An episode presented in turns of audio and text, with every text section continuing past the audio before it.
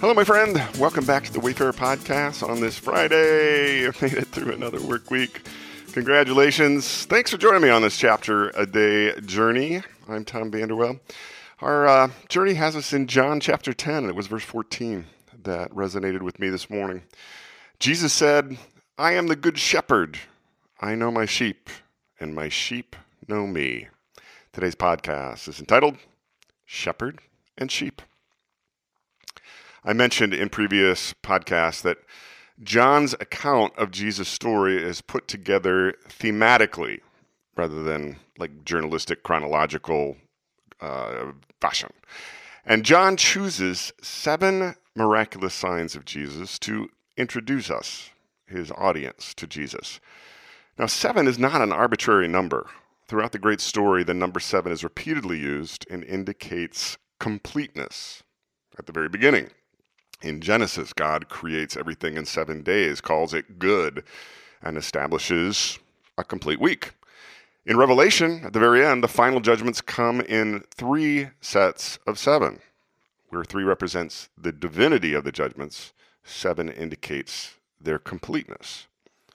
John also chooses to share seven metaphors, seven I am statements that Jesus made about himself. The seven are I am the bread of life, I am the light of the world, I am the gate, I am the good shepherd. Both gate and good shepherd are in today's chapter. I am the resurrection and life, I am the way, the truth, and the life, and I am the true vine are still coming up in subsequent chapters. Now, these metaphors are not confined to Jesus' declaration, as each of them has deep connections throughout the great story. The metaphor Jesus uses in today's chapter is that of the good shepherd. Now, think about this Abraham, Isaac, and Jacob slash Israel, the patriarchs from the book of Genesis, they were all shepherds. And Israel referred to God as the shepherd of their lives. Moses was a shepherd. David was a shepherd. The prophets repeatedly referred to the kings of Israel and Judah as the appointed shepherds of God's people. Jesus repeatedly used the metaphor of the shepherd and sheep in his parables. And all the way at the end of the book, in Revelation, Jesus is referred to as the shepherd who leads his sheep to springs of living water.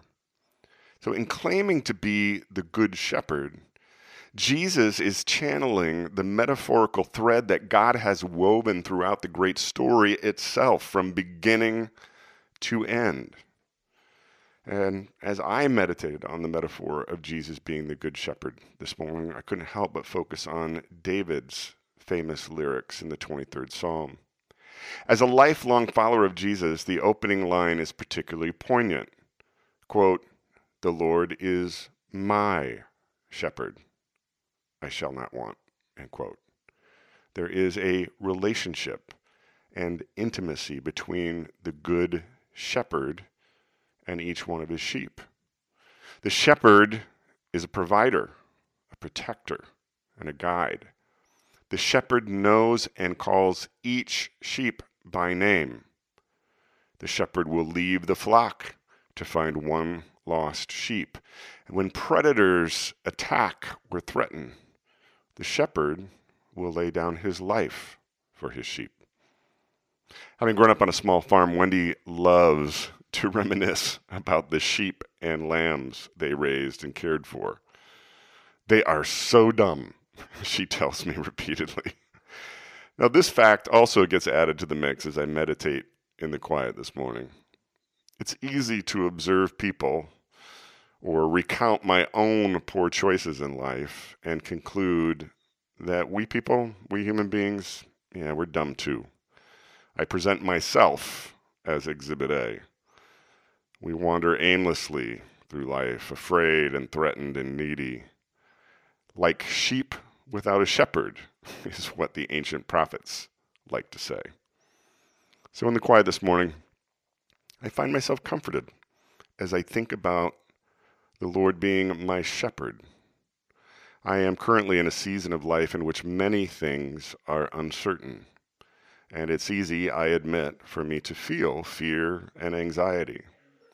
But then I look back at my entire life and can easily recount the many ways that God has always led, directed, provided, and protected me. He has been a good shepherd to this dumb sheep, and I can trust him to continue being so. It's who Jesus is. He said so himself. I hope you're well wherever this finds you. Have a great weekend, my friend. Lord willing, I'll be back here on Monday, and I hope you'll join me.